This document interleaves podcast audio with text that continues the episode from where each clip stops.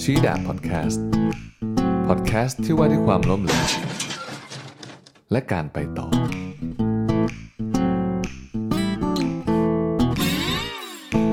ชีดาพอดแคสต์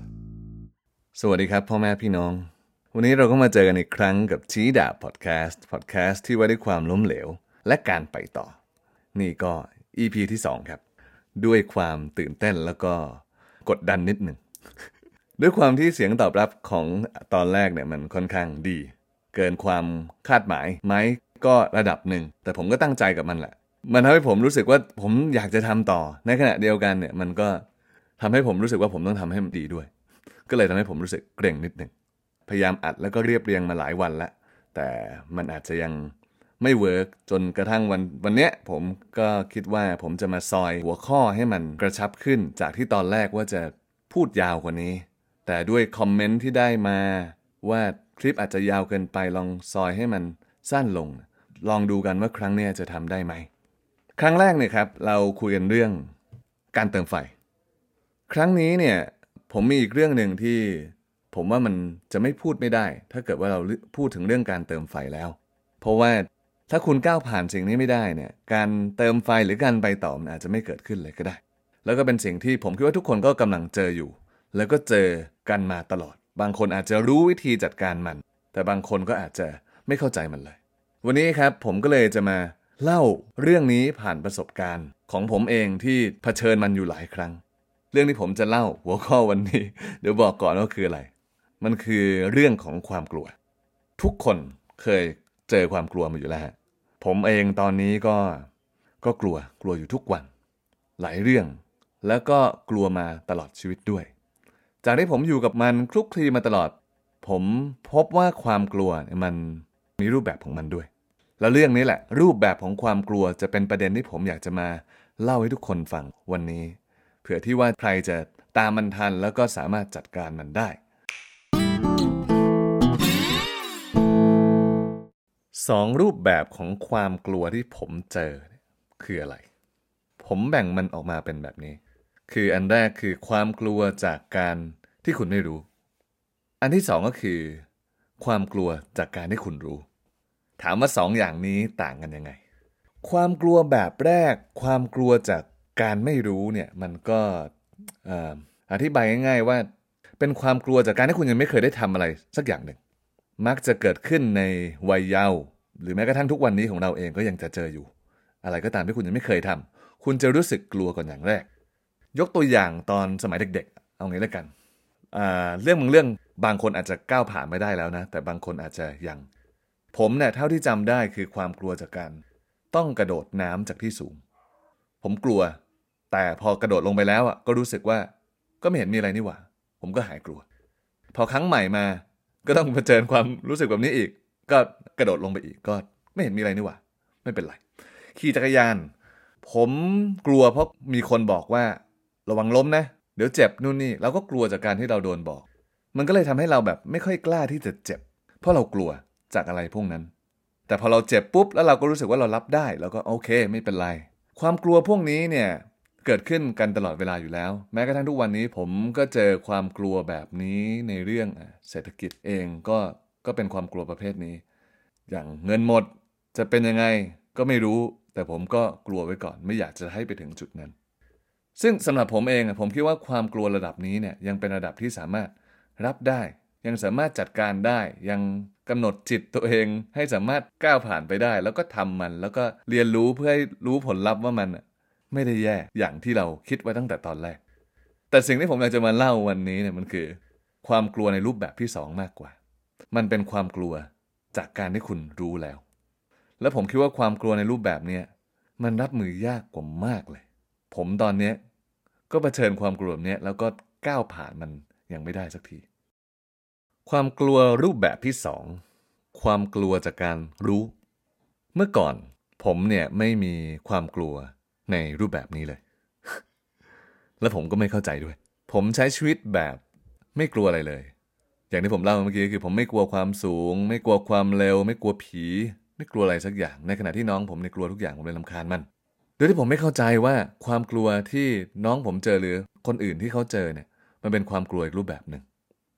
ซึ่งผมอะพอโตขึ้นอะเพิ่งจะมารู้จักมันไม่นานมานี้เอง ผมเล่นกีฬาหลักคือปีนผา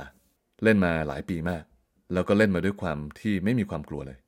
เริ่มจากตอนแรกที่เล่นมันคือตอนที่ผมไป work and travel แล้วเพื่อนสนิทผมที่นั่นอะเขาเป็นนักปีนผาเขาชวนผมไปปีน ผมก็ไม่รู้เรื่องอะไร ผมก็ปีนโดยที่ไม่ไม่รู้ไม่รู้ก็ไม่กลัว แล้วก็สนุก พอทำได้ก็ยิ่งสนุก ผมปีนขึ้นไป แล้วก็โรยตัวลงมาแบบที่ไม่สนใจอะไรทั้งสิ้น เพราะผมคิดว่าเฮ้ยมันก็ปลอดภัยนั่นแหละ มันก็ไม่มีอะไร เพราะว่าอุปกรณ์ทุกอย่างมันเซฟเรา จนกระทั่งผมปีนมา 3-4 ปีเนี่ยผมก็เริ่มข้ามไปสู่อีกระดับหนึ่งก็คือ จากที่ปีนเฉย top rope มีคน belay ให้ข้างล่าง ไม่ใช่ belay ให้ข้างล่างคือ เขาจะเอาเชือกไปคล้อง เอาไปคล้องคล้องเป็นภาษาเมืองแบบเอาไปเกี่ยวกับตะขอด้านบนสุดเพื่อดึงตัวเราขึ้นเพื่อเป็นการ save เรา นั่นคือการปีนที่เรียกว่า top rope มันจะทำกับผาจำลองหรือผาจริงก็ได้ แต่ผาจริงเนี่ยคนที่เก่งกว่าต้องเป็นคนปีนแล้วก็ เอาไป top rope ให้ แต่ถ้าเกิดว่าปีนมาสักพักหนึ่งแล้วเนี่ย แล้วคุณจะเป็นคนที่เก่งกว่านี้ได้ คุณจะต้องข้ามอีก step หนึ่งก็คือ การปีนที่เรียกว่า lead climbing lead climbing คืออะไร lead climbing คือการที่คุณปีนโดยที่มี safety จากการที่คุณต้องเอาเชือกเนี่ย ไปห้อยตามหมุด anchor ทีละอันทีละอันจนไปถึงสุด เพื่อที่ว่ามันจะ save ตัวคุณระหว่างที่คุณปีนขึ้นไปเป็นขั้นขั้นขั้น ซึ่งการทำวิธีนี้เนี่ยมันก็ save ระดับหนึ่งแต่ในขณะเดียวกันนะมันก็อันตรายด้วย เพราะว่ามันจะไม่เหมือน top rope ที่เวลาคุณตกตรงไหนคุณก็หยุดแค่ตรงนั้น แต่การ lead climb เนี่ยเวลาคุณตกที่ไหน มันจะตกลงมาตาม anchor ที่คุณห้อยเชือกไว้ได้ ถ้าเกิดคุณปีนไปสูงแต่คุณยังไม่ห้อยเชือก คุณก็จะตกลงมาสูงมาก แล้วเนี่ยแหละทำให้ผมเรียนรู้เรื่องความกลัว แบบที่ผมไม่เคยเจอมาก่อน แรกๆมันก็ไม่กลัว ผมไม่ปีนผาเนี่ยแล้วผมตกมา ผมไปหลีดคลามผาจริง แล้วผมตกประมาณเกือบ 10 เมตร ก็คือตกสูงมาก ผมยังจำความรู้สึกนั้นได้เลย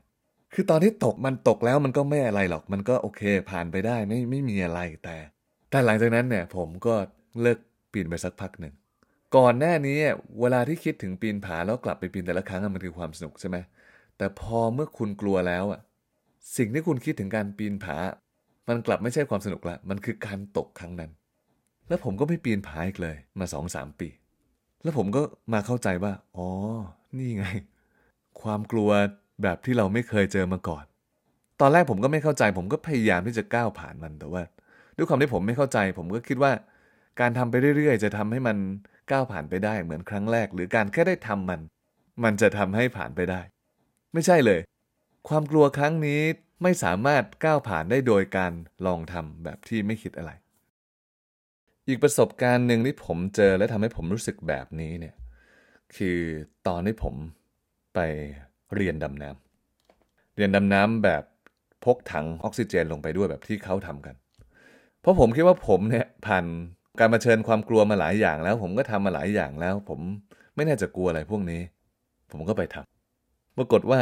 การดำน้ำนี่กลายเป็นสิ่งที่ผม กลัวเป็นอันดับต้นๆ ตั้งแต่โตขึ้นมาเลยก็ได้ คือตอนที่ผมไปเนี่ย ผมไม่รู้ว่ามันเกี่ยวข้องกับบรรยากาศที่ผมไป แล้วก็ความกดดันที่ผมเจอด้วยหรือเปล่านะ แต่ผมไปเรียนคนเดียวที่ชุมพรในฤดูที่คนไม่ไปเรียนดำน้ำกัน ไม่มีคนอื่นเลยนอกจากผม ผมไปหาเพื่อนแล้วผมก็คิดว่ามันว่างพอดีก็เลยอ่าเอางี้แล้วกันเรียนดำน้ำก็ไปเรียน ก็เรียนอยู่สี่วัน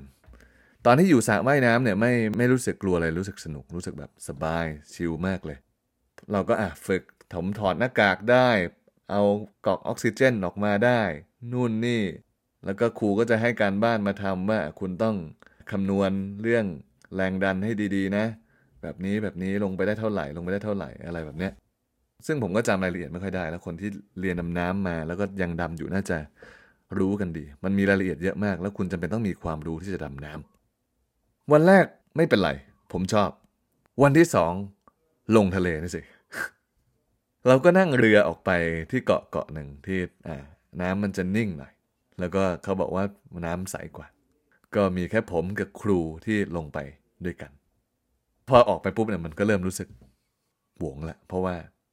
มันมีแค่ผมคนเดียว แล้วก็ทะเลอันกว้างใหญ่ ก็ใส่ชุดอะไรเรียบร้อย แล้วก็ลงไปตามเทคนิคที่เขาบอก มันมีอยู่สองวิธีก็คือการนั่งแล้วก็ตีลังกาลงไปใช่ไหมอีกอันหนึ่งก็คือการก้าวขาแล้วก็ลงไปตุ่ม ซึ่งถังออกซิเจนเนี่ยจะทำให้เราไม่จม การที่จะลงไปได้เนี่ยมันคือการที่เราปล่อยออกซิเจนออก เพื่อให้น้ำหนักเราหนักขึ้นแล้วก็จมลงไปในน้ำได้ ด้วยความที่เรามีถังออกซิเจนอะมันจะทำให้น้ำหนักเราอะมันเบาอยู่แล้วเมื่อเทียบกับเมื่อเทียบกับน้ำใช่ไหมทีนี้เนี่ยมันคือการปล่อยออกซิเจนให้เราลงไปเรื่อย แต่ทีนี้เนี่ยการลงไปใต้น้ำลึกเป็นครั้งแรกมันมันเป็นอะไรที่ตราตรึงมากไอความรู้สึกว่ามันผ่อนคลายไหมมันก็ผ่อนคลาย แต่พอลงมาเรื่อยๆแล้วมองขึ้นไป สิ่งที่ผมรู้สึกตอนนั้นก็คือแบบเฮ้ยเชื่อมันมันสวยนะ แต่ไอ้ที่เราอยู่ใต้น้ำได้เนี่ยแล้วยังเรายังมีชีวิตรอดอยู่ได้เนี่ย มันคือที่ติดอยู่กับปากเรา เท่านั้นเลย ถ้าเกิดว่านี่หลุดออกไป นึกไม่ออกเลย ว่าจะมีชีวิตอยู่ยังไง พอคิดแค่นั้นเนี่ยผมฟรีกเอาผมแบบเชื่อชิบหาย กูลงมาทำที่อะไรข้างล่างนี่ไอสัตว์ผมไม่เคยเป็นแบบนี้มาก่อน ผมชอบดำน้ำผมชอบว่ายน้ำผมไม่เคยเป็น ผมไม่รู้ว่ามันเกิดอะไรขึ้นกับผมตอนนั้น แล้วครูฝึกก็จะให้ผมฝึก การถอด snorkel ถอดนู่นนี่ออกแล้วผมแบบเชื่อไม่ได้จริงๆว่ามันมันกลัวเกินไปที่จะทำทำได้ ผมไม่รู้ตอนนั้นผม panic อะไรครูฝึกก็โอเคอะไม่ต้องยังไม่ต้องทำเดี๋ยวมาทำวันหลังก็ ผมถอดปากออกได้ไม่มีปัญหา ผมทำบ่อย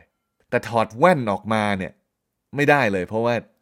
เออมันมีปัญหามาก ผมก็นั่นแหละ พยายามตั้งสมาธิแล้วก็อยู่แบบนั้นสองสามวันเลย ไม่ใช่ไม่ใช่ตลอดเวลานะก็คือ ไปกลับมาสองรอบ แล้วผมคิดว่าผมมันจะดีขึ้นแต่ปรากฏว่าเฮ้ยมันไม่ดีขึ้นว่ะ มันมันยังรู้สึกว่ามันยังไม่พร้อมที่จะลงมาขนาดนี้แล้วอาจจะเป็นเพราะว่าเราไม่มีเพื่อนด้วยมั้งมันเลยทำให้เรา รู้สึกว่ามันมันน่ากลัวเกินไป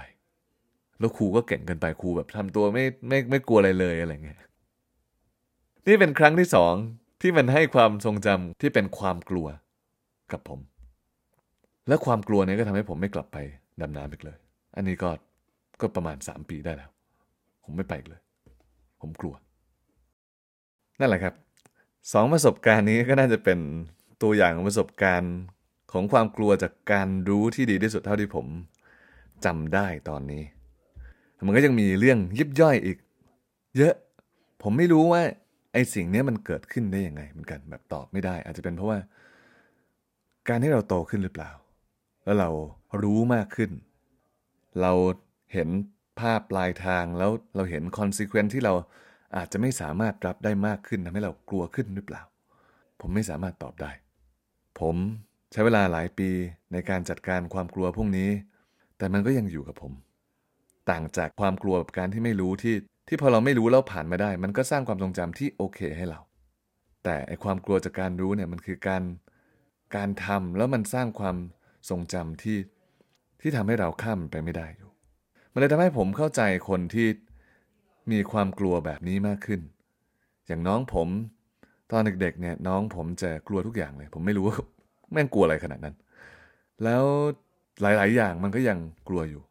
อย่างเช่น น้องผมทุกวันนี้เป็นคนที่กลัวอะไรรู้ไหมกลัวการโดนว่ากลัวการโดนตำหนิ ผมก็พบว่า อ๋อ เรื่องนี้มันเกิดจาก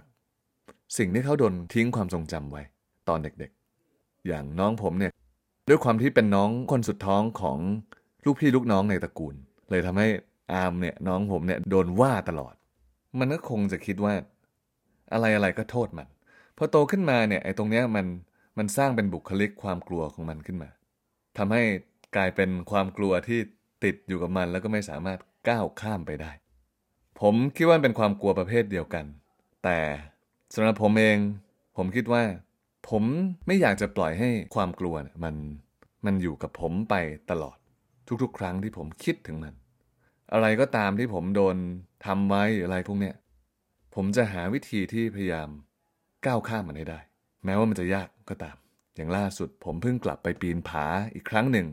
จากการที่ไม่ได้ปีนลีดคลามเลย เกือบ 4 ปี วันนั้นเนี่ย อยากจะพิสูจน์ตัวเอง พยายามทำความรู้จักกับความกลัวนี้อีกครั้งหนึ่ง แล้วก็พยายามที่จะแบบยอมรับมันหรือว่าเออคือถ้าเกิดว่าสู้ไม่ได้หรืออะไรก็ยอมรับมันไปอะไรเงี้ยแล้วผมก็ผมคิดว่าผม get over มัน แล้วก็รู้สึกดีกับมันขึ้น ผมกลับไปปีน lead climb แล้วก็เอาเชือกขึ้นไปเอง ผมไปไม่สุดหรอก ผมไปได้ประมาณถึงครึ่งหนึ่ง แล้วผมก็รู้สึกว่าผมอะพอใจละ ความรู้สึกดีๆ ของการปีนมันก็กลับมาทำให้ตอนนี้ผมรู้สึกว่า ผมเริ่มอยากจะกลับไปปีนผาอีกครั้งหนึ่ง แต่สิ่งที่ผมต้องทำในตอนนี้เลย ที่จะต่อสู้ความกลัวพวกเนี้ยไม่ใช่การหน้ามืดแล้วก็ทำมันอีกแล้ว แต่เป็นการเตรียมตัวให้พร้อมแล้วก็ฝึกให้ตัวเองจนเราเชื่อในตัวเอง มากพอที่จะกลับไปทำอะไรแบบนั้นได้อีก เพราะผมเรียนรู้ว่าความกลัวในระดับนี้เนี่ย มันไม่สามารถหน้ามืดตามัวแล้วก็ทำมันได้แล้ว เราต้องเตรียมพร้อมแล้วก็จัดการมัน ดำน้ำก็เหมือนกัน ผมคิดว่า ผมจะหายกลัวมัน ถ้าเกิดว่าผมรู้สึกว่าผมพร้อมกับมันแล้ว ได้ฝึกกับมันแล้ว ได้จัดการทุกอย่างจนเรารู้สึกคล่องทุกอย่างจนเราไม่กลัวแล้ว เพราะว่ามันก็ไม่มีอะไรมากกว่านั้น ที่ผมกลัว ผมสรุปได้ว่า ผมไม่ได้กลัวจากสิ่งที่มันมากระทำแต่ผมกลัวจากการที่ผม ไม่เชื่อมั่นอะไรอย่างและผมไม่รู้ผมจะจะยึดมั่นอะไร ผมไม่เชื่อแม้กระทั่งความสามารถของตัวเองด้วยซ้ำนั่นแหละครับ นี่คือบทสรุปที่ผมน่าจะให้ไว้ในในเรื่องความกลัว ในวันนี้อาจจะพูดไม่ได้ครบทุกเรื่อง เพราะว่าประเด็นนี้ค่อนข้างละเอียด ไว้ครั้งหน้าเนี่ยถ้าเกิดว่าผมเจออะไรที่มันน่าจะมาพูดได้มากขึ้นเดี๋ยวผมจะมาเสริมแล้วกัน ครั้งนี้ผมตั้งใจซอยให้มันเป็นหัวข้อย่อยก่อนที่ผมจะส่งมันไปสู่ ประเด็นอื่นในอนาคตที่ก็ยังไม่รู้เหมือนกัน ว่าจะเล่าเรื่องเกี่ยวกับอะไรนะครับ ก็วันนี้จบไปแค่นี้ EP 2 แล้วเดี๋ยวเรามาเจอกันใหม่ ครั้งหน้าจะเป็น EP ที่พูดถึงเรื่องอะไร จะไปต่อยังไงเกี่ยวกับความพังยังไง ผมไม่รู้ครับ แต่เดี๋ยวเรามาเจอกัน สวัสดีครับ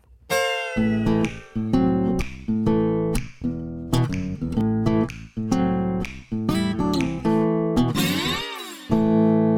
podcast.